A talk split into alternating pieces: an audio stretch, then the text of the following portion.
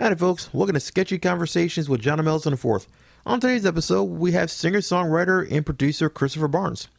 Christopher Barnes has worked with 7th Street, Raheem DeVaugh, Wale, and countless other hip hop and R&B artists.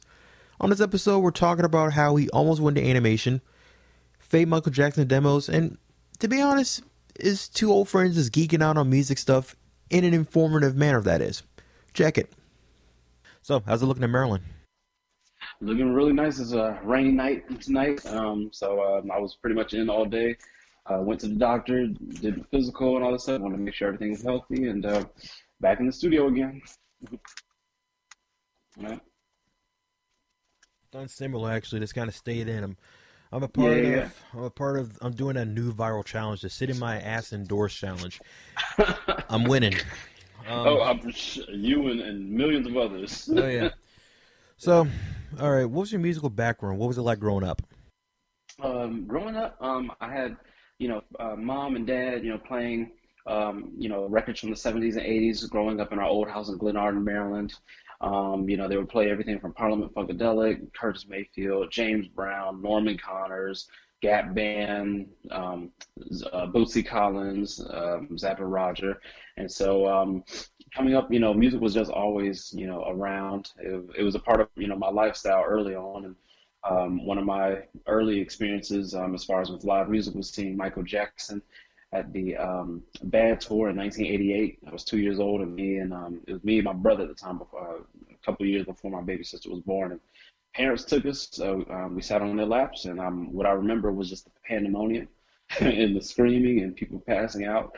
And um, at two years old, I was like, man, I'm like, who's I'm like, everybody's just, you know, going crazy or whatever. I'm like, who is this guy who's just hopping back and forth on the stage? And I, I think by that time, I kind of knew he was somebody important. and then as I got older, I was like, oh, that's Michael Jackson. So um, that that sparked my interest early on. Um, and that, that's that's what the early childhood days were like. You know, just Michael Jackson, Stevie Wonder, um, listening to them, and um, uh, just just singing along to their songs and uh, tinkering on piano early on. Okay, cool. In fact, your parents' vinyl selection sound like my parents' vinyl selection, except there were a couple of more Kiss albums and an Iggy and the Stooges album in there. Are you serious? Oh yeah, my dad loved Iggy and the Stooges. Hell, I remember like the first time I was getting more into punk rock. Actually, um, mm-hmm. I was listening to Blink One Eighty Two and stuff like that, and it was like, "What is right. that?" I was like, yeah, it's, wow. punk, it's punk rock. I'm like, no, that is not punk rock. So my dad had Iggy and the Stooges on Raw, the Iggy and the Stooges on a, the Raw Power album, right, on vinyl still. And wow. I was like 15 or 16. I ain't been I ain't been right since. That's that's crazy, dog. And you know what? It's something about vinyls as well. Like you know, I, I um about eight years ago, I stumbled upon my parents' vinyl that's been in the, like our you know our family homes for like the last 20 something years. I didn't even know the Jones was down there, and I just went crazy for like a whole day, man. You know, and they even had comedy albums from like you know Richard Pryor, and and you know what's so interesting? I think the comedy has something to do with you know our musical upbringing, definitely with mine. You know, um, comedy and music. You know, I feel in a way kind of go hand in hand. You know, um, I, I think yeah, they said a lot of musicians want to be comedians, and a lot of comedians want to be musicians. So very yeah. true. Yeah, you know? yeah. Mm-hmm. All right, so biggest influences musically. Uh, Michael Jackson first, Stevie Wonder, definitely Prince, Donny Hathaway, um, D'Angelo, Musiq Soulchild. Um, as far as the, the front runners, and um, I'll throw in my favorite pianists, uh, Bill Evans, Oscar Peterson, um, Bud Powell, and Art Tatum. All right, most surprising ones. um, dude, Thomas Dolby. Do you remember him? Oh yeah. he worked with George Clinton too. Yeah, yeah, George Clinton, yeah, and Parliament Funkadelic, you know, definitely got to be in there.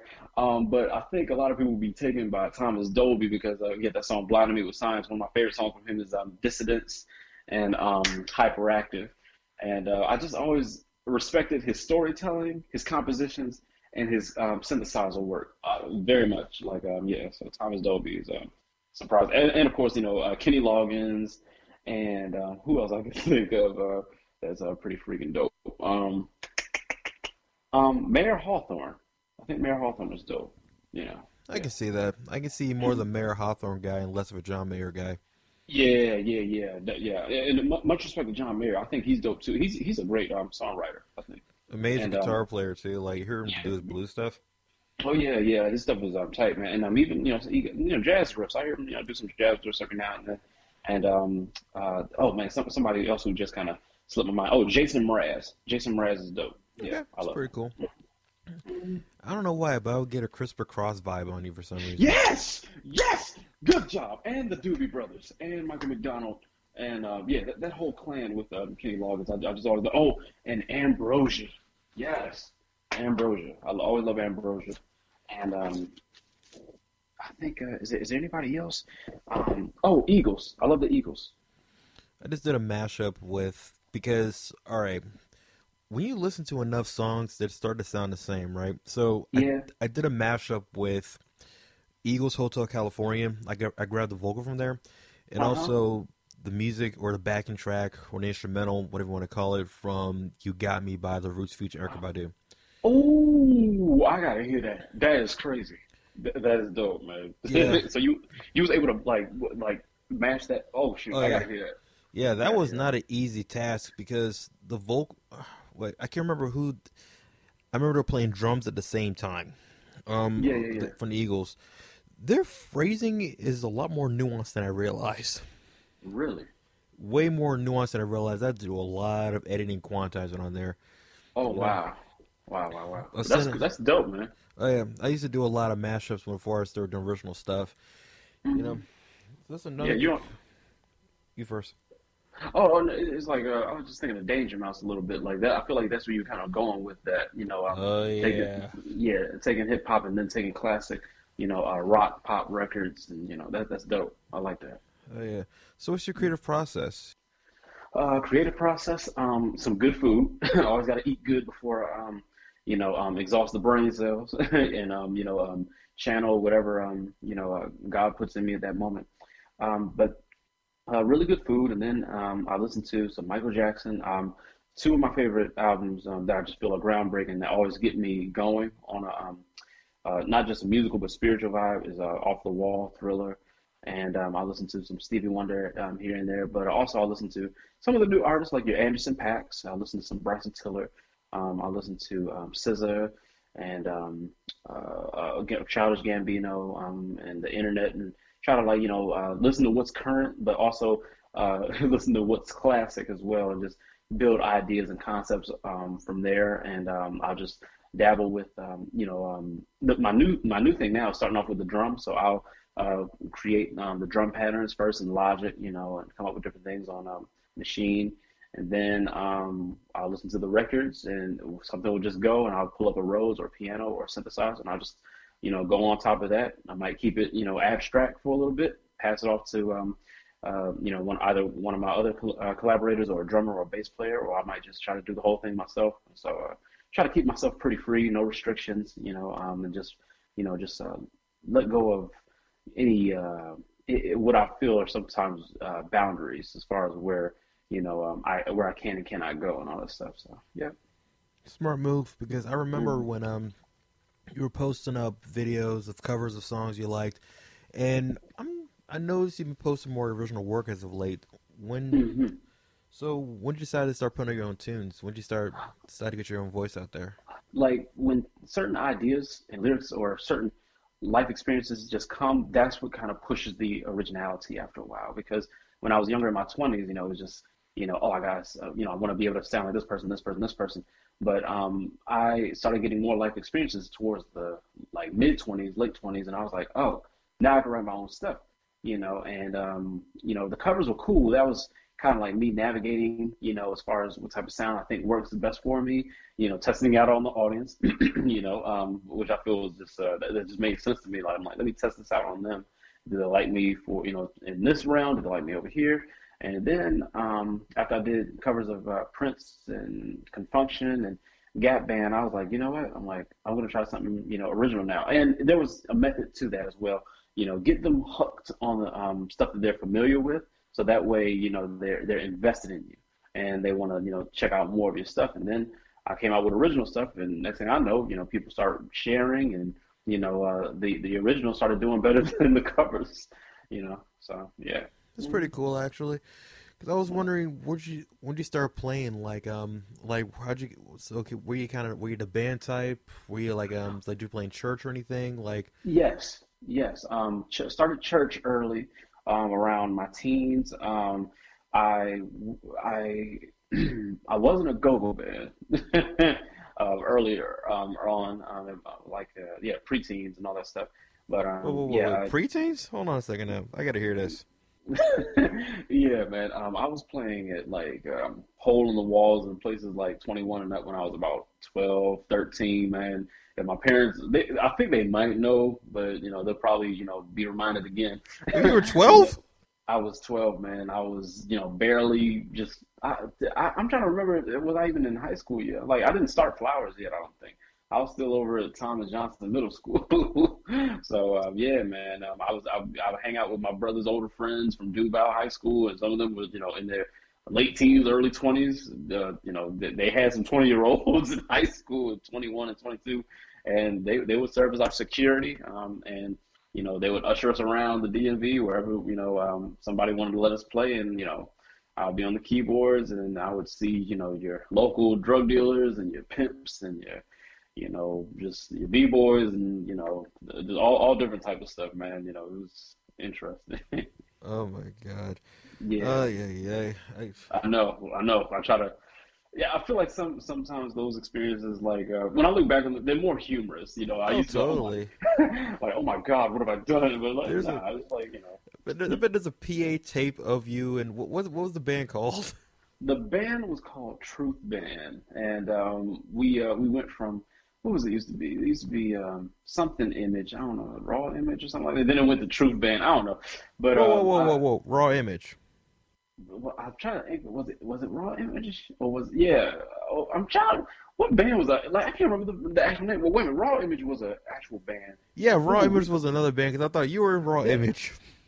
Was I in? Image? I can, wait. I'm trying. To, I can't remember the name. I got. to I'll, I'll call one of the band members that I don't talk to anymore I and find out. this out. I'll be like, hey man, what, what was the name? Of it? Yeah, Okay, cool. All right. Well, you have a good life, man. I ain't talking to you ever, no- you know, ever again.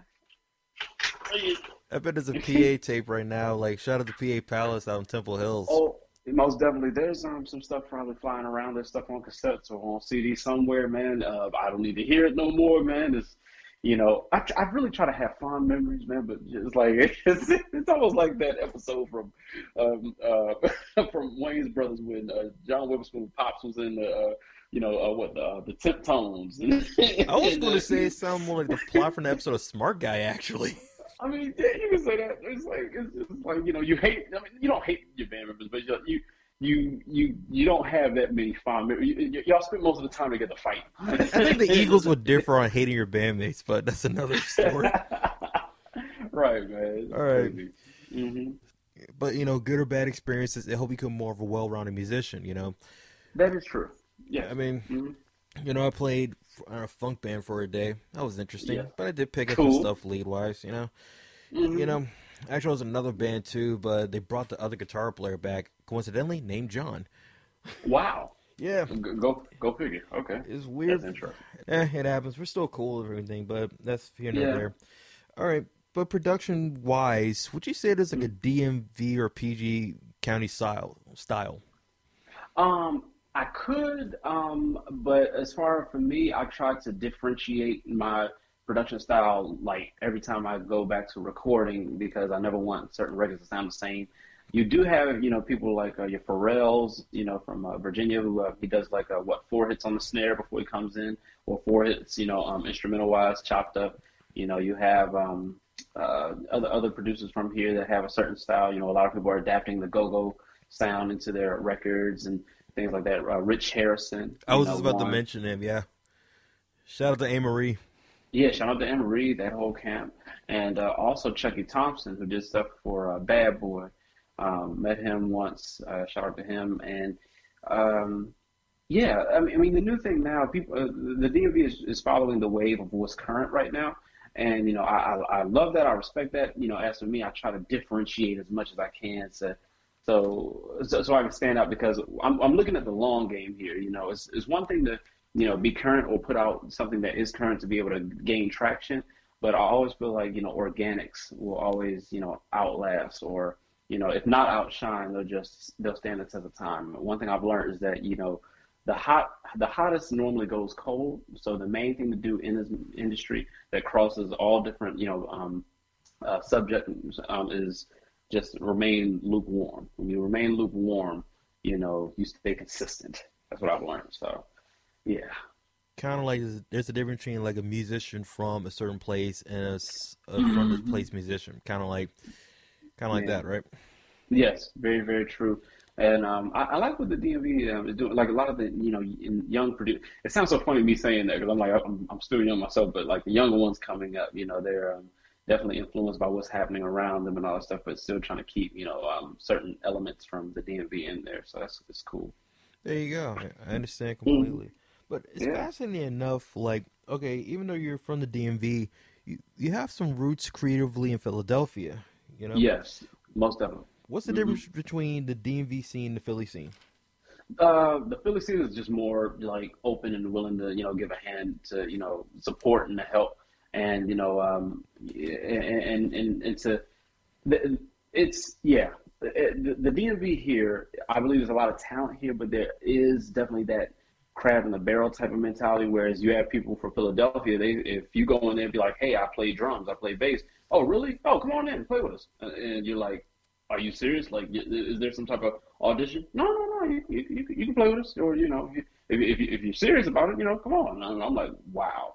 So it was night and day. And go go figure, it's like not like Philadelphia is ten hours away. It's like you know, it's right up the street. It's only an hour, and and you know, the mindsets that I saw, you know, were just so varied, so different, and um, and, and they were just very welcoming. You know, over here, I feel like the times have changed with the younger generation coming up. You know, the crabs in the barrel is still somewhat strong here, but like over in Philly, like you know, um, like we talked about before, the city of brotherly love, man. They're oh, very oh, yeah. open, they're very generous, you know, and uh, that's that's literally where I got my footing in the music industry. So shout out to uh, Carvin and Ivan, my boys over in Philly. Yeah, you mentioned Carl, Carl and Ivan a few times, but tell me about who they are, though. So Carvin and Ivan are uh, multi-platinum, Grammy-nominated songwriters and producers from um, Philadelphia, and they were the mentees of DJ, DJ Jazzy Jeff. So hmm. DJ, yeah, DJ Jazzy Jeff mentored them, um, and um, Ivan uh, pretty much let me know about his history from you know working for him uh, or with uh, DJ Jazzy Jeff from 1992 to 2000 when uh, he uh, broke with uh, uh, Just Friends for Musiq Soulchild. So they uh, wrote and produced for uh, Soul Child. They um, made his or created his biggest hits like Just Friends and Don't Change and Buddy. No, no, no, they did Teach Me and um, several other amazing records. And so, um, yeah, that's, my team. And they also did work with Jill Scott Justin Timberlake, Floetry, and um, several other uh, amazing artists. Yeah. All right, cool. Because you mentioned them a few times over the years, but I never was clear who they were. But I didn't realize their discography went so deep and everything. I'm really oh yeah, I'm yeah. impressed. But you're right about that regarding the DMV music scene. I do notice maybe because it's a political town too, so maybe that's an influence on well, you know. Mm-hmm. Also, you know, even though it's kind of arrogant for people to say because when people from the DMV, especially DC, they say if you're from DC, you're not really from DC. I'm like, right. my parents were born and raised in Washington D.C. Maybe you came here from somewhere else because it could right. It's true. It's a very transient place, so maybe they don't. So it's almost like you're passing through. So, yeah, yeah, pretty much. Um, but but you know what's so interesting? Um, I think I, I, I got to put this in there if I was to just stay in the DMV, I don't think that um, I would have gone as far as I was able to do. Maybe, maybe not. But like when as soon as I went to Philly, it was almost like a it was an instant like type of thing. And so I do encourage people to reach out to others who are you know in positions where you want to be and you know pick their brains, you know build relationships because a lot of people kind of miss that with like just networking you know, they just network and they think that's it. You know, you just got to easy in. But I'm like, you have to nurture those um, uh, those relationships as well, and you have to build them and you know um, grow understanding. And and also, it's it, it's it's very political over here, and I think that's one of the reasons why I didn't want to deal with too many people in my area because I've seen it since I was, like I told you, 12 years old. you know, even Oh, yeah. just playing in go-go bands, and so I'm like, you know, you see all that political stuff going on. I'm like, man, it's it's, it's like 80%, 80 to 90% of people not being honest and truthful, or they're afraid of letting their opportunities slip, and you just take that opportunity. So I was like, you know what? For me to not make anybody feel paranoid, I'll find my own way somewhere else, and you know, and here we are today.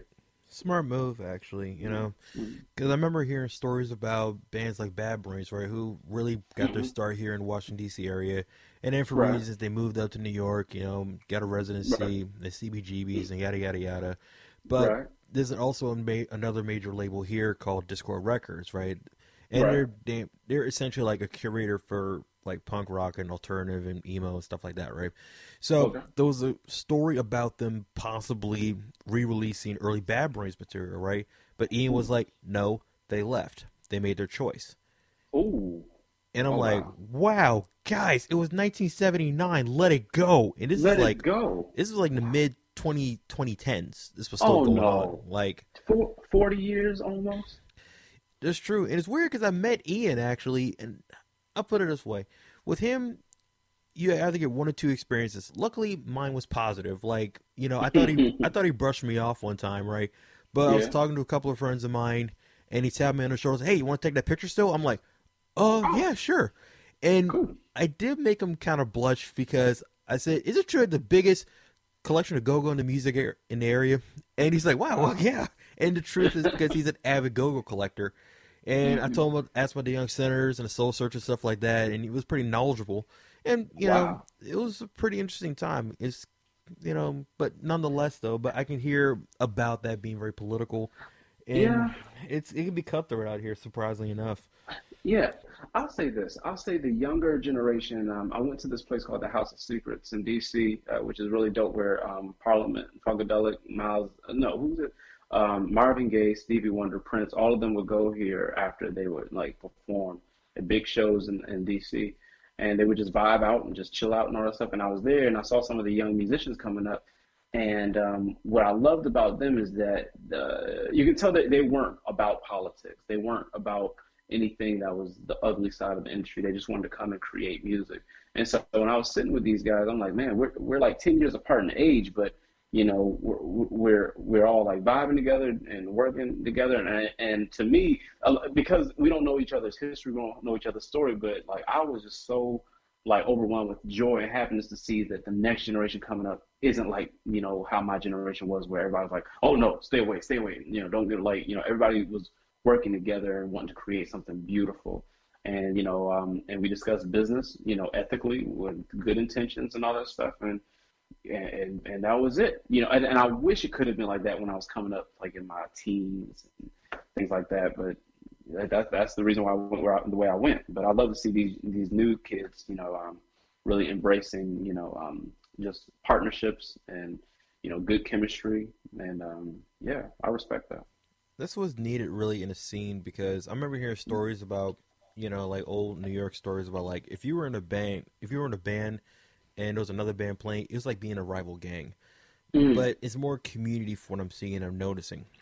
Right. You know? I can respect that. I love that. You know, now there is a pro and a con to that because, you know, like you said, the local gays, like, you know, the time versus the revolution and Oh, totally. but like, you know, it it it it, it breeded creativity for them to have that competitiveness. A little bit of competitiveness is good as long as it just doesn't go into the side where, you know, somebody wants to F somebody's mom just because like they you know what I'm saying? Like oh yeah. Who doesn't enjoy some milk and cookies though?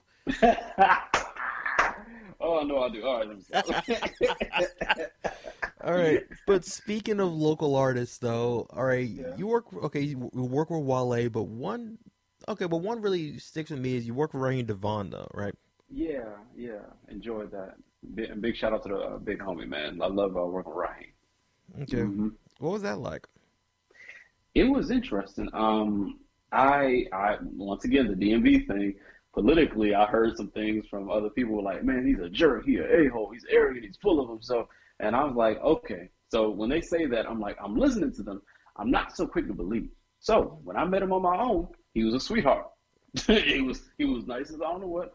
we, we dapped up, we took pictures and all that stuff, you know, um, exchanged information. And uh, I believe the first time that I worked with him was back in 2013. And um, my team, um, uh, Carvin uh, hit me up and said, "Yo, we need some um, intros uh, for you know uh, Raheem DeVaugh's uh, a place called Loveland album." I was like, "Oh, okay, dope." So I stayed up that night from one to about three a.m. Created two intros, sent them off, you know, and didn't even think nothing about it. Within two months later, I get a call from Darrell Bishop, you know, who's um, also um, affiliated with our team in Philadelphia. And he was like, "Yo, man, your intro got picked, man." I was like, "What?" I'm like, "What, are we talking about here?" He said, Raheem's album. I said, what? Oh, dope, man. That's what's up. He was like, man, it was probably like 20, 30 different other intros and all this stuff, but they kept playing yours and they were like, this is the strongest one. And, you know, um, what was also special about that was um, I did that from the home where I grew up before, um, you know, get, getting the new house. You know, I um, did that at my parents' house. And, um, uh, yeah, I wasn't in a huge, big, multi-million dollar studio. I wasn't in New York. I wasn't in LA. I wasn't in Atlanta. I was in my room where I grew up with um, you know new equipment that I bought, and I just created something. And to, for that to go up against some you know heavy hitters, and I, I would keep some of the names out as far as some of the producers who were going for that intro. Uh, but I, I beat out you know some some vets in the game, and I was really um, happy about that, man. So um, so after that, you know, uh, got my placement with with uh, him, and then um, uh, he traveled, you know, around the world, you know, with it touring. Jimmy Fallon held up the album, you know, uh, and I was I was just taken back, man. I'm like off off from my parents' house, man. You know, um, so yeah, working with Raheem, um, he, he's always been cool about it, always been respectful. That's what's fascinating to me right now. We're in this era right now where people outside of the studio system are mm-hmm. creating these amazing works of art. Like, okay, remember yep. Billy Billie Eilish? She oh man, yeah. Like the album she got a Grammy for. She actually recorded mm-hmm. her, her and her brother. Yep, her and her brother, and some of that was recorded in a bathroom or something like that. Oh yeah. Like um, yeah, that that was wild, man. But goes to show you, man, like these new like the, the new softwares, Logic, Pro Tools, whatever anybody uses, you know, you don't even need expensive microphones or preamps. You know, the systems, you know, are able to make those things sound, you know, better than, you know, just regular factory. you know what I'm saying? Oh, so, oh yeah. Yeah, man. But oddly enough though, okay, it's kind of funny we're talking about like working outside of the studio system. All right, what was it like you know, at the hallowed halls of Bias Studios? Mm, it was it was magnetic, man. Um, that studio really just took me in and it like it morphed me. so it's, it's like whenever I go to a certain place, it just there's a certain energy that may be there, and because maybe so many greats came through that space. Oh yeah. Um, but dude, like from the outside, it, it just totally tricks your eyes. You're like, oh, uh, okay, you think there's about to be a little hole in the wall. You walk in, and this whole place is like some on some Willy Wonka chocolate factory. Like I'm like, oh my god, it's look at this. Very unassuming from the outside. Unassuming, very very unassuming, man. And um, I love their their Studio A and B sections. I love the the, the mix. The mixer looked like a just a gigantic motherboard, and so oh. I was really just um in, in, a you know zone. I saw the Grammy awards up on the uh, top shelf and the uh, the wood panels and just everything. Just um, it, it, it was amazing. And working there for um this artist um I was doing work with uh, her name is Alex Vaughn, I believe, and uh, she's going to be coming out with some stuff soon. So um, we, me, and her, her, um, um, her producer were there, and we were just knocking out stuff. It was just the four of us, and I'm an engineer, and they had this amazing Yamaha piano that was padded with cushioning, and just all the sonic personality was just like you know, um, just oozing out of it into the microphones, and um, it, it was just great to be in a historic place like that. I think it's been there since '73. Oh yeah, yeah, it's been there for yeah. a while. Like literally, yeah. Gil Scott Heron's recorded there, Trouble Funk's recorded there. Wow. Um, it's one band out of um Virginia. It was like it was like our Black Sabbath called Pentagrams recorded there. Ariana Grande okay. recorded there. Mm-hmm. Yeah. Yeah. And I think you told me a story of uh, you you with Ariana Grande. Would you like to tell everybody, or would you like me to tell? uh, you know, it worked out well, but that was, uh, yeah. Okay. Interesting time. yeah, it was a. Uh, all I can say right here is this: we were in Studio B, minding Studio B, standing for minding my black ass business. um, right. She just comes in with a nice little skirt and heels and hair flowing. Like, okay, well, no, no, no, she didn't come in. No, some her, guy. No, her people came in, just came in like it's like just toss everybody out and everything. I'm like, wow. I'm like I'm not even her demo. You know, I'm like, don't worry, sweetheart. Um, I'm more of a Selena Gomez guy myself. Oh um, no, you didn't. No, you didn't. Eh, so it yeah, worked like out. it worked out fine in the end, you know. But uh, it was a weird moment. Thing about it, she was late for her session. Actually, that was the jacked up part. At least be really? professional, you know. That's all I'm saying. But um, but what studio were you guys in? We were in Studio A. Um, the Studio A is the mixer, right? Um, with the mixer board. Yeah, actually, both Studio A and B have the mixer, but Studio A has the has like the one you step down in. Yeah, that one. That one. Yeah, mm-hmm. nice. That was that. great spot. Great for recording drums too. It, it was beautiful, man. I enjoyed it, and it's just um, dude. When when I look from the other um part of the studio as well, like up uh, where the giant giant mixer is, I was. Oh, it, Studio it B. Like yeah, yeah, in Studio B, it looked like something out of um, what was it? Um, We Are the World. Like when I was looking, it down, really like, did. It's the wood paneling. It looks like yeah. a it looks like a '70s basement. It looks it's very shag carpeting, but it makes yeah. sense on why. You know, mm-hmm. you know, because I, I, mean, it does. Great. It is great for sound acoustics and everything. You know, very, it's very, very earthy there. Mm-hmm. You know, and I really enjoyed it. You know, and I always think yeah. like I probably stood the same place Gil Scott-Heron was standing. I probably was standing. I was I literally sat the same place uh, Big Tony was standing a few times, sitting a few times too. You know. Really. Yeah. Oh was. But you can almost feel like you know their the, energy. The you energy. feel the energies from and, the past um, artists. Yep. Exactly. You know. So it's just one of those cool moments and everything. You know. All oh right. man. One yeah. other thing a lot of people might not know about you, but you had a choice between animation and music coming up. Yes, very true. Um, my my dad was going to send me to art school over in Philadelphia. Go figure. And um, I was just drawing ever since I was little. You know, just as much as I um, did music. And um, I, I, as soon as I received a uh, piano scholarship, you know, from Bethune Cookman University, my dad looked at the amount of money and said, "They're willing to pay you this much to play on a piano." I said, "Yeah," and I, and then another scholarship came through for um, for voice. And what I remember about Bethune Cookman, um, shout out to my school, Bethune Cookman University, um, when they, they didn't have any piano scholarships at all for any students. But once they saw my DVD, the um, the dean of music, Dr. Powell, uh, shout out to him, he allocated money and put together a, a personalized scholarship for me uh, of over uh, 5,000. And, and, and then um, the concert crowd followed up and said, we want them to sing with us too. So they gave me a voice scholarship. So I, um, you know, as soon as I got that, my dad was like, yeah, tell you what, art will always be there, drawing, painting, go for the music. And so I, um, I started, I went for the music. And the reason why I'm also happy about that, I, I you know, I draw every now and then, you know, uh, just to see where my skill set is at, you know, and I believe that certain gifts just magnify or manifest over time and get better and better without you even trying. And um, when I drew a picture of Donny Hathaway, um, that literally went very, you know, I won't say viral, but it, you know, it, it got a lot of traction on social media. You know, um, I, I was happy with that, that people enjoyed it and that some people wanted pieces, you know, um, for sale. Uh, but the palm of my hand was like on fire, literally, for, like after 45 minutes of drawing. And I was like, you know what? I'm glad I went towards music and piano because that is less um, tense. oh yeah, yeah, um, than, than having to dang, dang near break my hand, man. You know, so yeah. Somebody from the Hathaways recognized that drawing of yours, right? Yeah, yeah, dude, that was wild. Um, shout out to Donny Hathaway's daughter, uh, Donny Hathaway's daughter, and also Glenn Lewis, who um, is a, a, phenomenal vocalist who um, sounds like Stevie Wonder. You know, from my generation. Both of them you know, liked and commented on it, and um, and me and his daughter, um, you know, messaged, you know, through um, Instagram, and so I was very, very honored um, that um, his daughter, you know, liked my painting, man. You know, so shout out to the, the Hathaway family. Cool. So, okay, influence. Okay, cartooning wise, who are your influences? Man, um, uh, Dexter's uh, Laboratory, the creator for him. Genndy Tartakovsky. Um, shout out to yes, him. Yes, yes, indeed. Shout out to him. Danny Phantom. Butch um, Hartman. Yeah, Butch Hartman. That's my boy. Uh, who and uh, uh, uh, Powerpuff Girls. Who um, I Craig McCracken. That's my dude. Mm-hmm.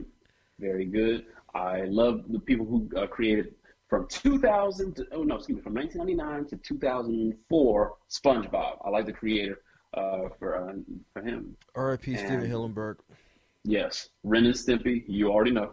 John Kricfalusi. Oh yeah, yeah. Yeah, yeah, yeah, yeah. Oh yeah. And, Did I ever show you that drawing uh, that I made? yeah, uh, I believe so. I saw several of your yo man, uh, and that's what I love about you too, John. So you understand from a musical side and from the artistic, you know, just drawing, sketching side. I gotta work on my I gotta work that. on my inks because every time I do a really good line drawing, when I start to ink it, it looks like a five year old drew it. Oh well, you know, There's an um, art, and people don't give the guy who does inks and everything too enough credit because enough credit, right, the right, inks right. can That- make or break a drawing. You know. Man, it's so hard, so hard. But um, uh, oh, and the, the creator for Hey Arnold and the music for Hey Arnold as well. Craig Bartlett And yeah, Craig Bartlett. and Jim Lang too, the guy who did the guitar and all the yeah, music stuff. Jim Lang. He is Yeah, Jim- underrated. Like Very, very, very. I love Hey Arnold coming up because I felt like, all right, I have a weird shaped head. I like smooth jazz too. This thing is Right. freaking made for me. yeah, man. And um, also, I love the new stuff like Teen Titans Go and um, Steven Universe. Um, and uh, was there anything else? Yeah, the creator is actually from here, like from actually from the area, I think. Yeah, yeah, I heard that. I heard that. Um, that's that's crazy, man. So, Yeah, in fact, the place that uh, Steven Universe, the University of Universe, is actually based off Ocean City, Maryland. oh, he's Ocean City, Maryland. Yeah, it's actually based off Ocean City, Maryland. That's where it's Yo. based off of. Dog, that makes so much. Oh my god, man! Like when I go back in my mind, as far as watching some of the like um episodes, that okay, I okay, yeah, that's crazy, son. Oh, yeah. I see similarities. I, I don't know how I missed that. Mm, there are nuances that you Little pick up on it. Mhm. S- Yeah. Speaking of which, I never could understand why people thought that Martin Lawrence would be from Detroit. There was nothing Oh. Detroit about that guy. Oh, dude, man, like uh, yeah, Martin, Dave Chappelle. You know, we got Ginuwine who went to uh, Roosevelt High School over here. I found out we my got- cousin actually. Whoa, whoa, whoa! Ginuwine is your cousin, man. Ginuwine's a distant cousin on my mom's side. I didn't know Stop that. playing. I kid Oh you not. I thought it was a joke or something like that. I was like, but then I found I did the lineage. I forgot which. I forgot how, but that's actually a cousin of mine. You know, I did make him blush with the dirty joke though, so I'm actually proud of Yeah. that too. It wasn't. a cool that- dude. He's cool. He's a great guy. You know, he actually lives man. out. The last time I checked, he lives on Oxon Hill, Maryland. You know, Oh, nice. so he Cool. always stayed. You know, he never forgot his roots and everything. All right. So I'm curious though, if somebody gave you the chance to develop a cartoon, would you take? Would you be down to take the opportunity, or feel like, eh, you know, I enjoy it as a hobby, or like something kind of like just something for me. I don't want to ex- share that part. I want to have something for me. You know what I'm saying? Yeah, yeah, that's a very good question. Me, I would I would definitely go all in because it's nothing like um, I feel like since I grew up just watching cartoons and just my imagination and my sensory would just you know just blow off the charts. I was like, man, you know, I would want to do something like that. And I, in fact, that's what I planned on doing before music. If I wasn't going to do music, I was going to go into being a cartoonist. You know, um, early on, and I was uh, I didn't think about breaking in until like 33, 34, which was the age I'm at now. And it's really interesting. Um, I didn't look exactly like I thought I would look at 34. I thought I would have had a pot belly and like you know short hair. I don't know, man. so basically, every cartoonist actually would have that build. Pretty much, man. But I'm like, no, I'm still slim and slender. Got a full head of hair, man. You know, still got a baby face. I'm like, yeah, we'll we'll keep we'll keep music on. But I, I definitely would. I'm I'm not opposed to it. I love, you know, like I told you, Steven Universe and Teen Titans. You know, and um, I, I like you know stuff that Beast Boy uh, does. Um, you know, and, and the music and the soundtracks and certain things like that. And I'm like, I can see me creating something, you know, or getting with you know creators to spearhead a cartoon and just doing the the whole entire score, the whole entire you know um yeah just the music for the um, whole entire cartoon. So I I'm I'm still looking forward to that. I'm still pushing forward uh, for something like that. I can see that because a lot of musicians happen to have that side. Like Eric Stefani literally quit No Doubt, gave the band to his sister, and worked on The Mhm. Simpsons. Rob Zombie, you know, Rob Zombie, for example, like he designed a lot of the artwork. In fact, he created the hallucination scene in Beavis and Butthead Do America. Um, there was a Chris Brown. I actually like his drawings a lot more than his music. I'm gonna tell you the truth. Yeah, Chris Brown's uh, talented. Like his graffiti, his paint, artwork, man. You know, um, a lot of musicians um, have that side. You know, even Michael Jackson. If if you look at some of his paintings or drawings that he did, you'll be like, yeah. It's, it, when you're an artist, I feel like you're an artist in the whole sense of what an artist, you know, or the definition. Like you know, like you create. you know, and not saying every musician can draw, but I, you know, I'm specific. I'm like, I believe an artist can do many things. You know, so yeah. You know, it's kind of funny. Like Dweezil Zappa called his dad's um, like uh, guitar solos air sculptures, and it makes sense. You know. Wow. So mm-hmm. most definitely. I kind of hear that too. You know, like I yeah, yeah, yeah. All right, but all right, let me get kind of like kind of geek out right here. All right, so Sure. what are some of your fave Michael Jackson demos, deep cuts, or B sides? Hmm. First one that pops in my mind is "Baby Be Mine" from the Thriller album. Uh, "Leave Me Alone." Um, I love. Uh, oh, um, it's the "Falling in Love" from the Off the Wall album.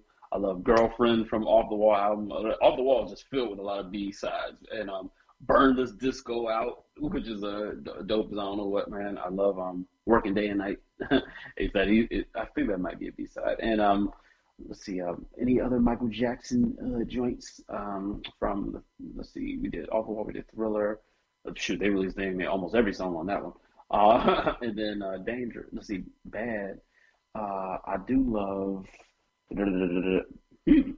Now I like all the main ones, like the B cut. Yeah, uh, Bad. I love Michael Jackson. I always felt like Bad could not hold a candle to Thriller. That's just me. Uh, and uh, let's see, the, uh, let's see, the, the Dangerous album. I love um, Keep the Faith. That was that's a beautiful song. And um, uh, In the Closet is a dope song. I'm not sure if that's a B side, but um, yeah. So that, that's all I can think of at the top of my head at the moment.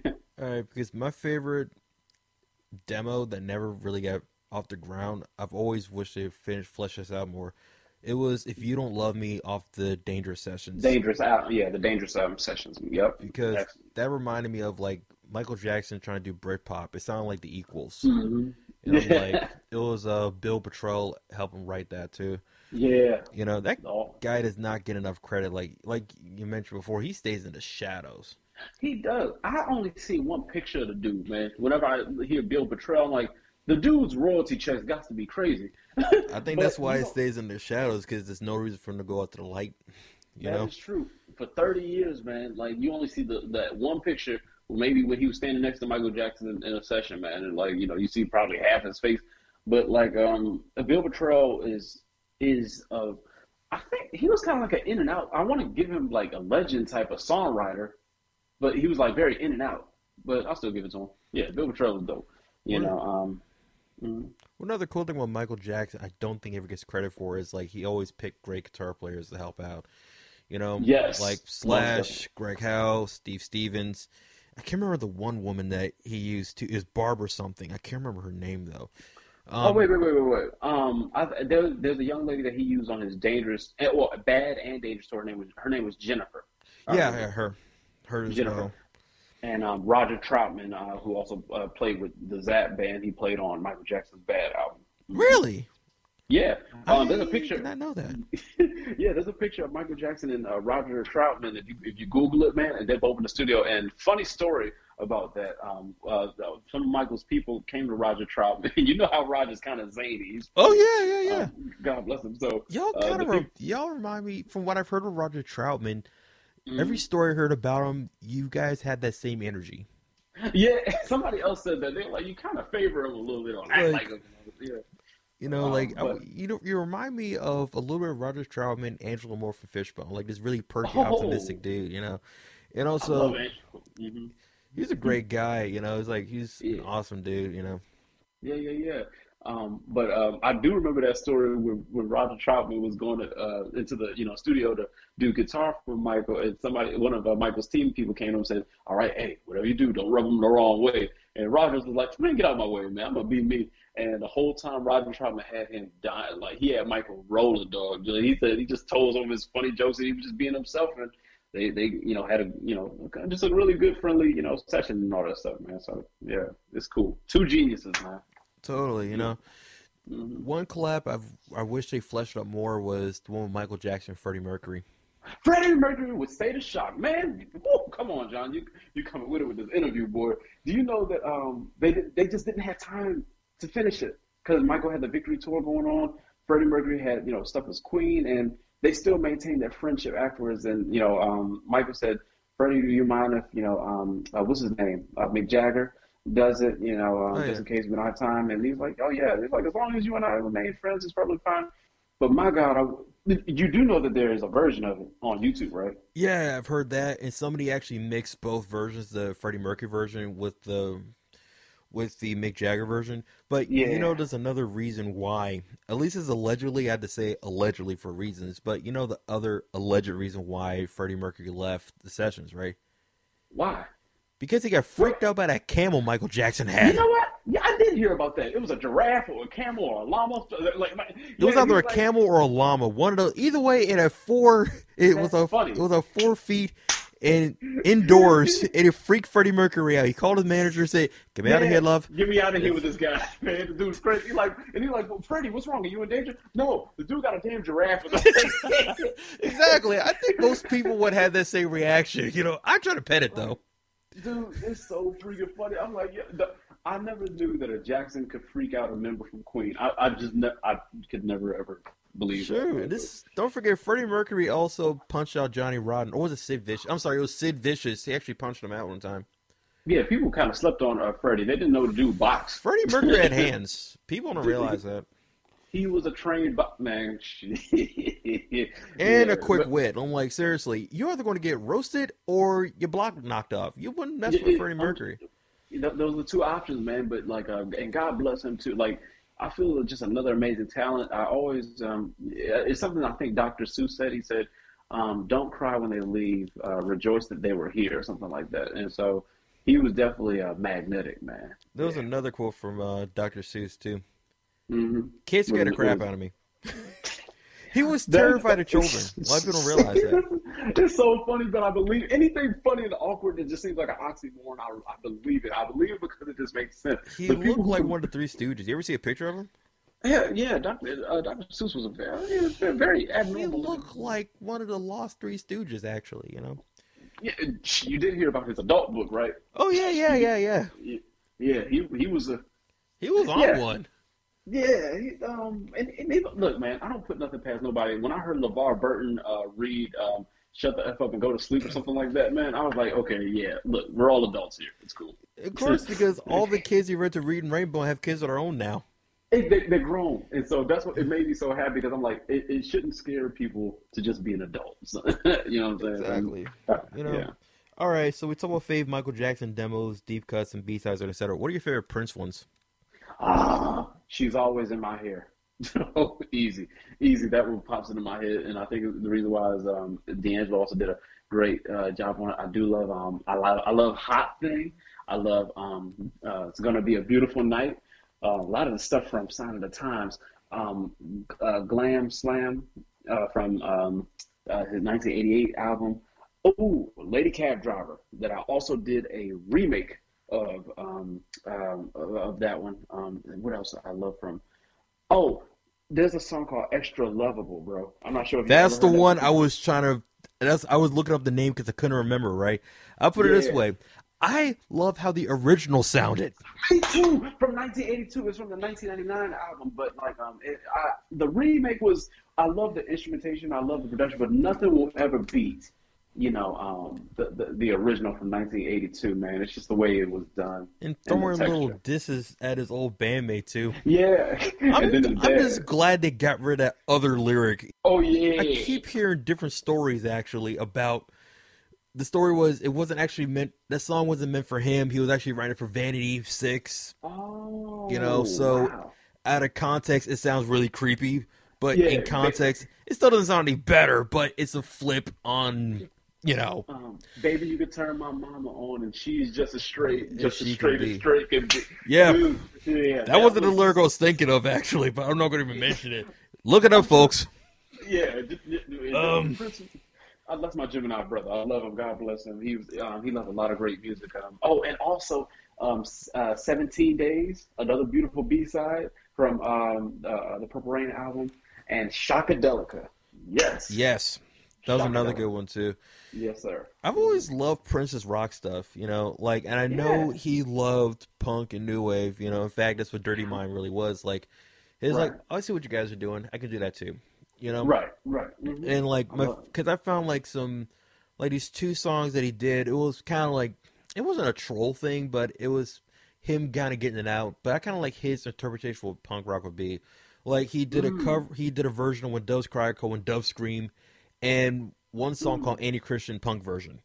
And I was like, and this is truth be told, is though, even though it was punk, really, it was born out avant garde, but it made Really? sense. It sounded like what Prince, if he got into like punk, not new wave, not post punk, but if he tried to fit in with those guys, it would sound way more abrasive, way more avant garde. So Crazy. it crazy. makes Oh, sense, you know. Yeah, and oh, one more song. Uh, I'm not sure if it's a B side, but um, I always love the song from um, 85's um, uh, what, what Paisley Park um, album, uh, America. Yes, Good one. America. I, I love that record. Love that record. What are your thoughts? Did you ever check out the Black album? Yes, I check out. Um, and you know what? Shout out to my big brother Stanley Cooper. He gave me everything. Um, uh, eh, from you know the, from the Black album. I got the Gold album too, um, and Emancipation, and um, a bunch of other ones uh, from.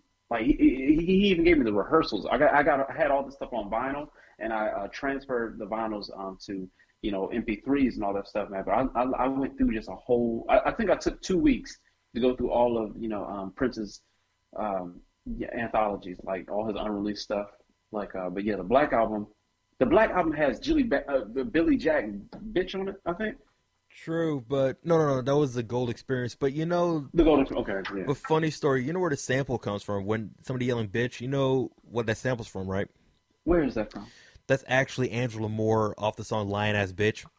Oh, I gotta Prince, check that out. Prince loved a lot of black rock bands. I hate that term because it's repetitive. It's almost like southern rock. Yeah, Right, right, that's right. where that's where it came from. Black people down south. So how can you have black Ooh. rock and southern rock? It's kind of you know. I'm loving this, man. I'm loving all this. I'm getting, I'm, I'm like, it's fueling my brain right now. I'm about to go check it out, like, as soon Oh, as it's done. yeah. You ever see that picture with Morris Day and when Prince was dressed up as Jamie Starr? I believe I did. I saw several pictures of um, uh, Prince and uh, Morris Day. This this was back in 81, 82. It was I'm trying. it was a black and white picture, and Prince is a Yeah. straight up character. Like it doesn't even look like him. Yeah, You know? um, I think I know. Which, I know which one you're talking about. His hair was a little like um, spiky, kind of down over his eye. Yeah, and also like the talking about. sunglasses too, and his really ugly goatee. And I'm like, oh my god, Yeah, yeah. Prince had ulcers, man. he had a Prince had a great sense of humor. He was wild, yo. Um, You know? he was he was hilarious. Yeah. Totally, Mhm. you know. But all right, for you, I'm not surprised. You're the kind of type that transfer rehearsal tapes and everything to different mediums. I'm not surprised about that at all. You know. Oh yeah, man. Yeah, yeah, yeah. I did the same thing. All right, but all right. Mhm. Speaking of stuff like that, what's your gear setup? My gear setup is um, I use Logic, you know, software wise, um, and then Kontakt plugins. I also use Spectrasonics plugins. So that's Omnisphere, Keyscape, and Trilian. Um, really great synthesizers. Um, Keyscape is like just premier piano sounds for you know the pianist, and um, just um, a mess of synthesizer sounds on Arturia, um, the the whole anthology with microwaves, Oberheims, Junos, uh, Fer- Ferris. I can never say that right. What is that thing that Herbie Hancock played on? The Fer- Fars, Farspa, Fars, Farspa. Some, I gotta look it up. Like, okay, this is a funny story. There's a certain word I can't say. That's why I say synth or keys because I can't say the whole word. Got you, got you, got you. Can you guess which Um, one it is? Let's see. Hmm. What's synth short for? I can't say the word. I can't You say can't it. say synthesizer. My tongue flies on my mouth. Wow, synthesizer. I got you, got you. That's why I Um, always say synth or keys. Synth key. That's why I say it. I just say either synth or keys. That's why. I thought you said. That's funny. Every time Um, I say it, it sounds like I'm drunk. Like synthesizer. See, told you. Oh, like Sylvester, man. It's Exactly. It sounds like a drunken version of Sylvester the Cat. You know. Oh man, but um. Originally uh, yeah, Thomas, by the way. But anyway. um, yeah. Um, and, and also as far as hardware, um, I just bought me a new. Um, uh, let's see, it was a one what one of a kind um, or limited time only, all black on black Juno DS Roland um, that I use for pretty much just for performances. I love the warm sound of it, and I'm thinking about um, getting a Jupiter, a little excuse me, a, a mini Jupiter soon. Um, so I love those really strong, you know, um, aggressive, yeah, warm sounds from um, Roland. Um, so uh, performance-wise, that's where I'm at with that. But studio stuff, all Logic um, and Spectrasonics and Kontakt. I'm just I'm just curious. Are you more of a like live player or studio guy? Like, which one do you prefer? Ah, both 50-50, man, or 100%, 100% both. Um, I just enjoy the energy from the crowd, and I also enjoy the energy that God, you know, uh, fl- flows through me when I'm creating, when I'm just in my own personal space. It's just, it's you get the intimacy of creating, and then you get the social side when you're performing because you feel like you're communicating with people. So it's a, it's a beautiful marriage, man. I love it. Oh, totally. I feel mm-hmm. the same way actually. Like gear mm-hmm. setup wise here, I'm kind of simple. Like, all right, in my case, I use I use my Tascam DP32SD, a couple nice. of um, a couple of uh, monitors. They're, I call them John Bradshaw Layfields or JBLs. Shout out to the mm. ones that get that one. Um, yes, sir. exactly. I remember, was, I remember was part of Bradshaw, part of APA actually. He has a glass jaw, by the way, but he's it's a weird thing about him. Like apparently, the way you get his respect is mm-hmm. if he gets drunk and he starts tapping. I said, "What are you gonna do? If you punch him, and give him like a straight out punch on his like left or like give him like a left or right hook. He said, "Hell, you're a kid," and Dang. it's a weird thing for him, but that's here and there. Um, I got a bunch of weird stories. People always send me articles on wrestling. Say, "Is this true?" It's like that's barely the surface. Um, I'm done, man. I love these stories. Oh yeah. So all right, but it's like you know, I don't know. I'm more of like a. All right, so are you engineer too, right? Yeah, yeah, yeah. Engineer, um, slight engineer, but um, I, I, I um, contract different engineers out. You know, a lot of close um, business, you know, friends and things like. Even though you know it was a mix of business with your friends, but you know they're they're cool people, really good. Yeah, true. So, mm-hmm. all right, engineering wise, even though it's like even though you have others, what's your preferred mode to engineer in? Hmm, preferred mode to engineer in from the. Whew, man, that's a good question, man. I I think I'm still trying to figure that out. As far I'll always be in the passenger side and let the engineer kind of um, do what he does or whatever he or she does, and I'll offer my you know um, things as far as I'll give them references like you know what I, I, would like this over here. I like my sounds to be very warm, dirty, grungy, almost like you know uh, D'Angelo's Black Messiah. Mm-hmm. um, so I, I like um, I give them references to be like I like you know a lot of warm. Don't make it sound clean. You know, just like what D'Angelo said, I like to take my milk straight from the cow and give it straight to the consumer. You know, uh, so um, not too much processing. You know, if anything, I like my vocals to sound or sit a certain way. One thing that comes to mind that I always reference is uh, Stevie Wonder's "Hotter Than July" album. I love the way his vocals were placed in that album. like whoever mixed that, um, and also uh, the Secret Life of Plants. So um, I just pretty much, you know, sit in the passenger side and let my engineers do what they do. Let them you know, um, landscape and make great art, you know, um, uh, with uh, whatever I give them. All right, I'm in a similar way actually, because all right, well, with my band actually, I just mic everything up. Like um, mm. when it comes to drums, I do like the old Glyn Johns trick, you know, overhead yeah. on the snare. Mm-hmm. Another another one hovering over the over the floor tom, 32 inches mm-hmm. by 32 inches off the snare. Yeah. Um, maybe a snare mic depends on varies how I feel that day. Um, vocals either into his low preamp or, or directly into the board, and mm-hmm. I have the guitars and bass D, DI'd and everything. That's just what I do, and and I usually just go and dump it into FL Studio, mix it, and people are like, "We really sound like that." Most mm-hmm. of the mm-hmm. time, I might have a little compression and whatnot, but you know, it's almost like you know the rehearsals itself sound almost like a BellRays album. So, oh, nice. You know, shout out to shout out to Bob and Lisa. They're cool as shit. Um, nice. All right, our taste might be rooted in a certain era. We try to stay as contemporary as possible, right? So right. that being said, all right, you studied the greats, but you don't sound dated. How does one pull mm. that off? Because even I'm trying to figure that out. Man, thank you, man. Um, I uh, just love the new softwares that come out. I believe that people should, you know, under, uh, especially if you're an artist, understand the concept and the reality with um, upgrades or what comes with upgrades. Your stuff will pop. It'll be enhanced. Now, that doesn't mean that um, you know you just you know use the same you know M1 Korg from you know 25 years ago and all that stuff. I'm like no, like really take heed to these new plugins and how you know they were programmed in such a way to you know retain you know the sound that we're all familiar with, but it's enhanced and it's more beefed up. You know, um, so I like to use a lot of things in Logic, like I said, Spectrasonics, you know, um, the the keyscapes and the Trilians, you know, the synth bases from Omnisphere, synthesizers from Arturia, and um, you know, uh, the way that they crafted these plugins, the, the analogs are just, you know, they're, they're very well yeah, yeah. like they're well programmed. Almost like if I would take just a regular hardware, you know, um, Jupiter, you know, um, synthesizer, plug that in somewhere and try to play that, you know, just the audio into um, Logic. I believe it could translate, you know, very, very well. Sometimes it's best to have the, you know, uh, real authentic thing in there. Mm-hmm. Uh, but it's all about how stuff is engineered as well. So, you know, sounds is one thing, but like um, the engineering aspect, and one thing I do is um, just the, the, different concepts that I studied from school when I went to Georgia Southern University. Is you know with different high pass, low pass filters, delays, reverbs, uh, things like that. You know, um, I try not to do too much processing to condense the sound down, or too much compression. I like a lot of things to kind of just be right there out there in your face.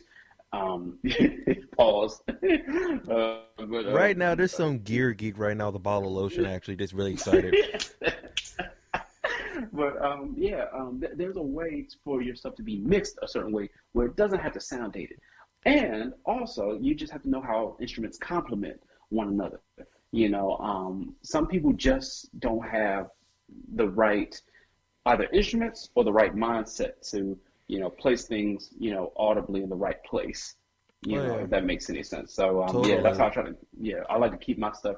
You know, I'll, keep the stuff from what I've heard from the '80s and '90s without it having to sound '90s-ish. There's different, you know, levels of how you could, you know, mix things to make certain like you know like there was a time you know um, with dated stuff where the drums would be buried in the mix. Now we bring the drums up so that way it can smack you know a lot harder than what it normally does. And then you, you make sure the synthesizers are either, you know, if they're not in the middle, they're panned a certain way, but it's still mixed well enough to give you that strong balance and everything is just working, you know, and complementing, you know, very well. So it's all about your mix.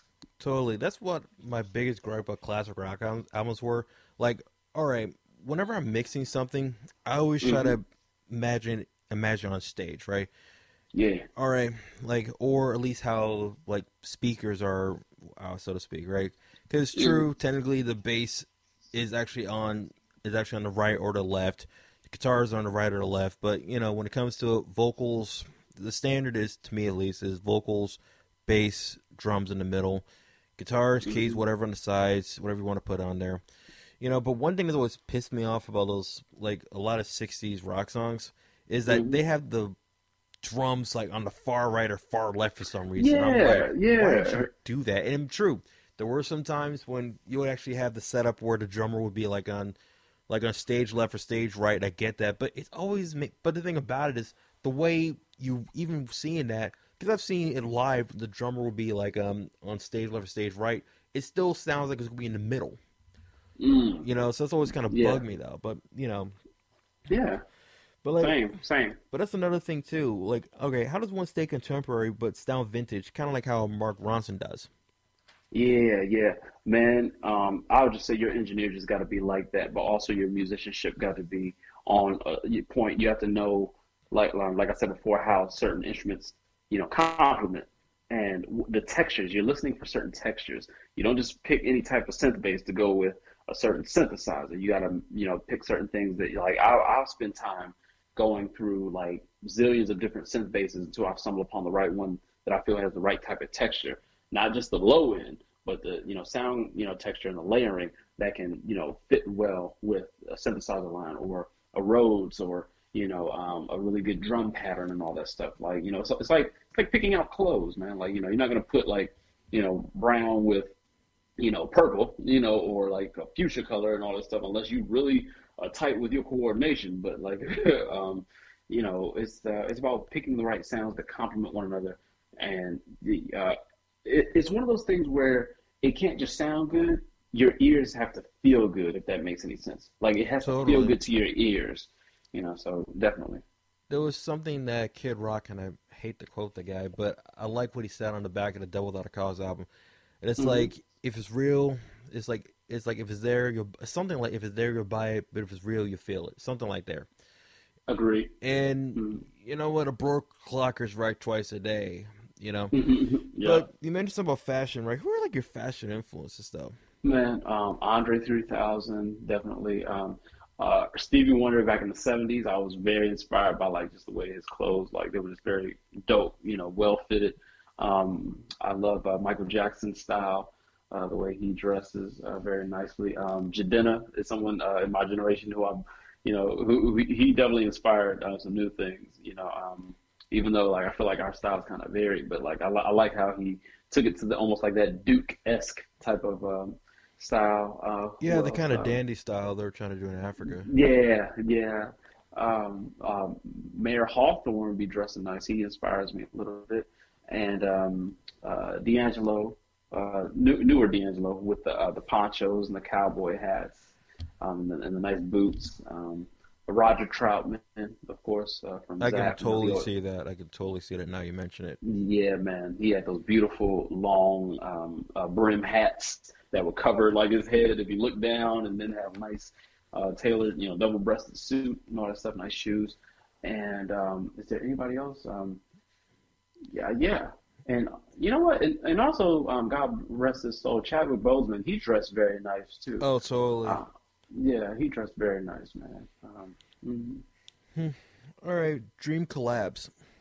Dream collabs, Andre 3000, D'Angelo, Musiq Soulchild, um, Stevie Wonder. That would be nice. That'd That'd be be pretty beautiful. dope. That'd be pretty cool. That'd be really good. And uh, Herbie Hancock. Definitely want to. Um, I don't want to leave the earth until I, you know, get get a record in with uh, him. And um, uh, who else? PJ Morton. That would be cool. Uh, love PJ. And uh, who else? A Childish Gambino, Amine, and SZA. Oh yeah, I'll do stuff with them. I can see. Oh, and oh, oh, go ahead. there's two more I can guess. I can see you doing some with easy with Raphael Saadiq and also Anderson .Paak. Y- Yes, those two. I don't know how I missed those two. Thank you for reminding me. De- definitely uh, th- those two, man. And um, Snoh Aalegra, love her. Hmm. Yeah. hmm Also her as well. I can see that. Like Yeah, yeah, her. you know, maybe Thundercat. I can see that too. Thundercat, definitely. And um, the, the, that whole camp. Yeah, oh, and Kendrick Lamar. I would love to uh, do something with Kendrick Lamar. That'd be awesome too. I almost got kicked out of Studio 202 regarding Kendrick Lamar. What, what was the story behind this? Okay, um, it was 2013. I also met Raheem DeVaugh that day too. It was actually kind of Nice. lit. All right, because he had that he had that online show. Yeah. All right, here's what happened. You're going to hear this a lot. Here, you're going to hear this a lot, folks. Here's what happened. All right. Um, well, Rochelle was doing okay. Rochelle was invited to a press conference with um, with Kendrick Lamar, I believe, to either promote "Good Kid, Bad City, Mad City. Mad City or it was to Pimp a Butterfly. Okay. Um, I almost screwed that title because I thought it was called "No One Wants to Hear Molest a Monkey." I almost, I couldn't remember the oh name. my. No, no, it's, it's the a Butterfly. Yeah. That's what it was. Right. Uh, that album kind of lit man. though. So what happened was, so the reason why I didn't record this because they had everybody, they confiscated everybody's phones, and I'm like, excuse me. So whatever. So they bagged my phone up, and I'm like, I'm having separation anxiety because I don't feel comfortable with this because I feel like I don't, I don't want nobody going through my damn phone. Not, not that they would because I had the little lock on there, but it feels kind of weird, you know. So Yeah. what happens is, Rashawn and I were sitting in the back, and the interviewer's there and gives the typical interview questions. You know, like how do you stay away from groupies? And Kendrick gives the proper answer back, saying, "Hey, I try to keep my circle tight and everything, yada yada yada." Mm-hmm. And then me being the guy I can be, I write down on a little note. I say, "Stay away from the hoes, Jesse." And Rochelle sees it, and she like you know laughs and startles you know and Oh, man. people start looking back at us she oh, plays it off as a sneeze and she turns beet red i just have this evil grin on my face and it was cool you know so it went back to it though i'm like you know but Oh. kendrick was a great guy because i think her er, i think her and kendrick got an interview later on and i was there too Oh, nice. So he was a he was a class act, you know. I got no problems with that guy, you know. I think I met Rain Love it. DeVaugh there too. I didn't know it was even Nice. him, you know. In Really? fact, I remember those. I do remember him having like an assistant because it was like his Jerome. That's the best way to describe it. I can't, you know, it was kind of weird. So I remember that part, you know. Also, that Right. same studio had different I think I met one of the Braxtons too. Actually, I think he liked that picture too. Oh, Um, yeah, yeah, I didn't know which one it was actually. You know, I really didn't because I was like, I was like, okay, cool. Um, but that happens to me a lot. like, I took a picture with Christina Milian one time, right? And there's a photo of me looking like the skull of the Misfits logo, and people wonder why because I literally woke up like three minutes before that picture, Oh my god, man! and I was like, I love Christina. she's dope. You know, she's straight. Shout out to Waldorf, Maryland. You know, Yeah, that's where she's from. she's from Waldorf, Maryland. Yeah. Stop! I never knew that um, Christina Milian was from Waldorf, Maryland. Oh, man, I just find, I be finding out new stuff all the time, man. Oh, yeah, a lot of people don't realize that. You know, same thing with Good Charlotte. You know, um, you know, as they call them the twins. Remember my guitar teacher did a show with the twins, Benji and Joel, and that was interesting. All right, Mm-hmm. so, all right, so, all right, what was it like being at NAMM? Oh man, NAMM was um amazing. Um, you just uh, it's definitely for the musicians, musicians, and um, for people who just appreciate good music. And um, when I was there, um, you, you just run into so many people without any bodyguards. There wasn't a lot of ego, you know, from um, any of the musicians, and um, it, it was it was uh, it was like a family reunion and and just to be among you know that many greats and everybody was cool and you know they'll share you know food and be like hey man you hungry or you know um, they'll buy you a drink or something like that man you know it was just a really great atmosphere a very healthy um, you know family like atmosphere. And um, um, it, the the weather was just great. Everybody was just in a great mood. And they, you know um, everyone was you know making their connections you know and uh, you know, ju- you know, building the you know relationships and things like that. And what I love is that um, the first time I went was um, the first time I ever played as well. And you know, I got an endorsement, you know, through uh, my big brother uh, Eric Carter. So shout out to him. And um, he got me a, I think he got me an endorsement with, with Arturia. And when I played over there, you know, I there's times where you might not even do that much soloing or playing. You know, sometimes I would just do like little fills here and there.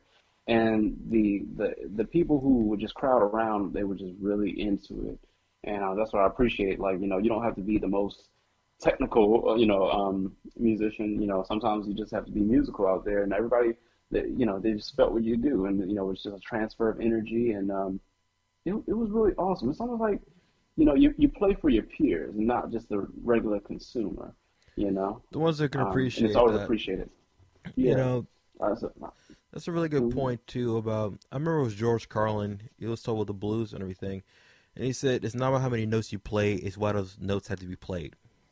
Mm, yeah, agree. It's about, you know, what you're doing and how, how you are articulating those notes. How, how are you communicating, you know, with those two notes? hmm I remember like seeing okay, it was a tribute to Steve Ray Vaughan at the Rock and Roll Hall of Fame, right?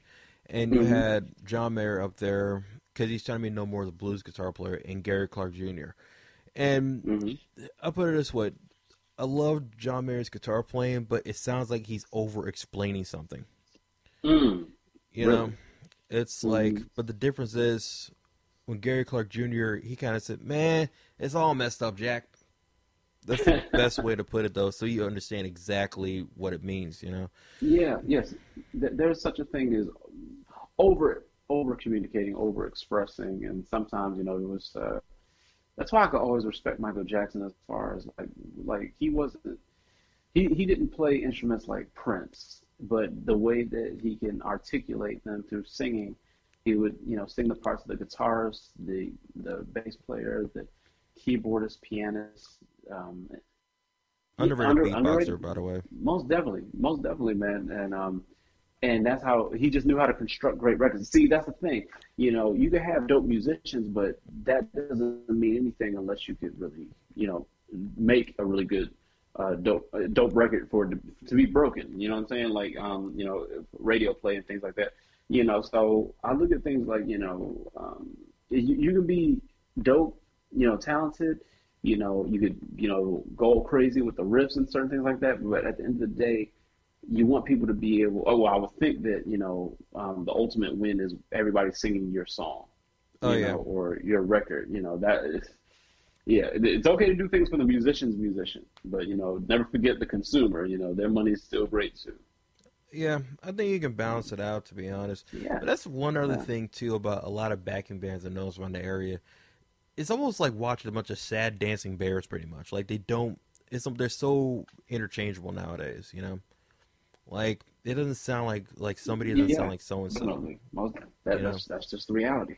Yeah, but I was like, okay, but speaking of which, actually, you know, because I'm like, okay, so which setup do you prefer? Doing everything solo, you know, like you know, Hmm. keyboard driven stuff, or do you prefer working with live musicians?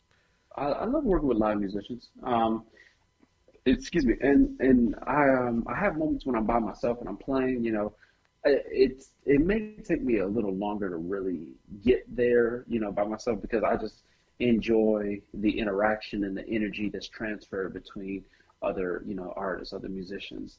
So um, when if I when I have a band, like I'm revved up to another level, man. Like Oh yeah, um, totally. yeah, and, and when I'm by myself, unless I'm, it just, it could be certain days I'm like, I just be feeling it, and I'm like, oh, I can turn up by myself. Okay, party of one. So, um, hmm yeah. Speaking of NAMM, right? Is it true that there's like a flu or cold virus that happens like almost annually? Man, 100%. Facts on facts. Um, there's stuff flying around, uh, you know, and that's why sometimes it's best to just dap some people up, you know, just give them a pound and then, you know, don't shake hands. Don't, you know, you ain't got to, you know, some, some people you, you might be cool with, you know, you, you do the dap and embrace with a hug, half hug, whatever, man. But, you know, uh, it's definitely something that flies around. You, you got to be careful. Like, I think I came back and I had like a little sniffles or whatever, and I, I knocked it out like the next day with some vitamin C. But I was like, hmm, I'm like, yeah, being around that many people, and you know, they, they, they got bathrooms on site, but you don't know if everybody's washing their hands or something like that, or how long they're washing their hands, or you know, some people come in there sick. So yeah, it's, it's definitely a bug. It's definitely a bug out there. NAMM is not the place to get funky. No, no, no, no, no, no, no, Mm-mm, not at all. Hmm.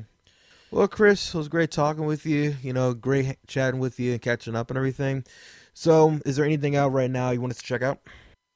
Oh man, um, well you know, uh, oh Stokely's um, introducing Stokely album. Uh, did that a couple years uh, back, and then uh, Rudy Currence's Love Lifted remix, all on Spotify, Tidal, Apple Music, um, iTunes, all those things. Um, and I have some more music uh, coming out soon. Um, some stuff is uh, free releases. Um, check me out on YouTube, Christopher Barnes. Um, you'll see a little light skinned kid playing the piano and singing, and um, music videos, and also my uh, social media handles Christopher Barnes on Facebook, and uh, for Twitter and Instagram and Snapchat is Prince Chris. So that's P R I N C number three instead of an E, number three, C H R I S. Um, yep, on all social media handles. Chris, thanks again for uh, popping Yes. through. Great chatting with you. Hope to chat with you again soon because I got some other questions you, too. man. You know, great chat with you, man. Peace. Yes, most definitely. Appreciate problem. you. You. Have a good one, man. Bye bye. Great chatting with the homie Christopher Barnes. Check out his music on Apple Music under Christopher Barnes and look up Discogs for his other work. Peace.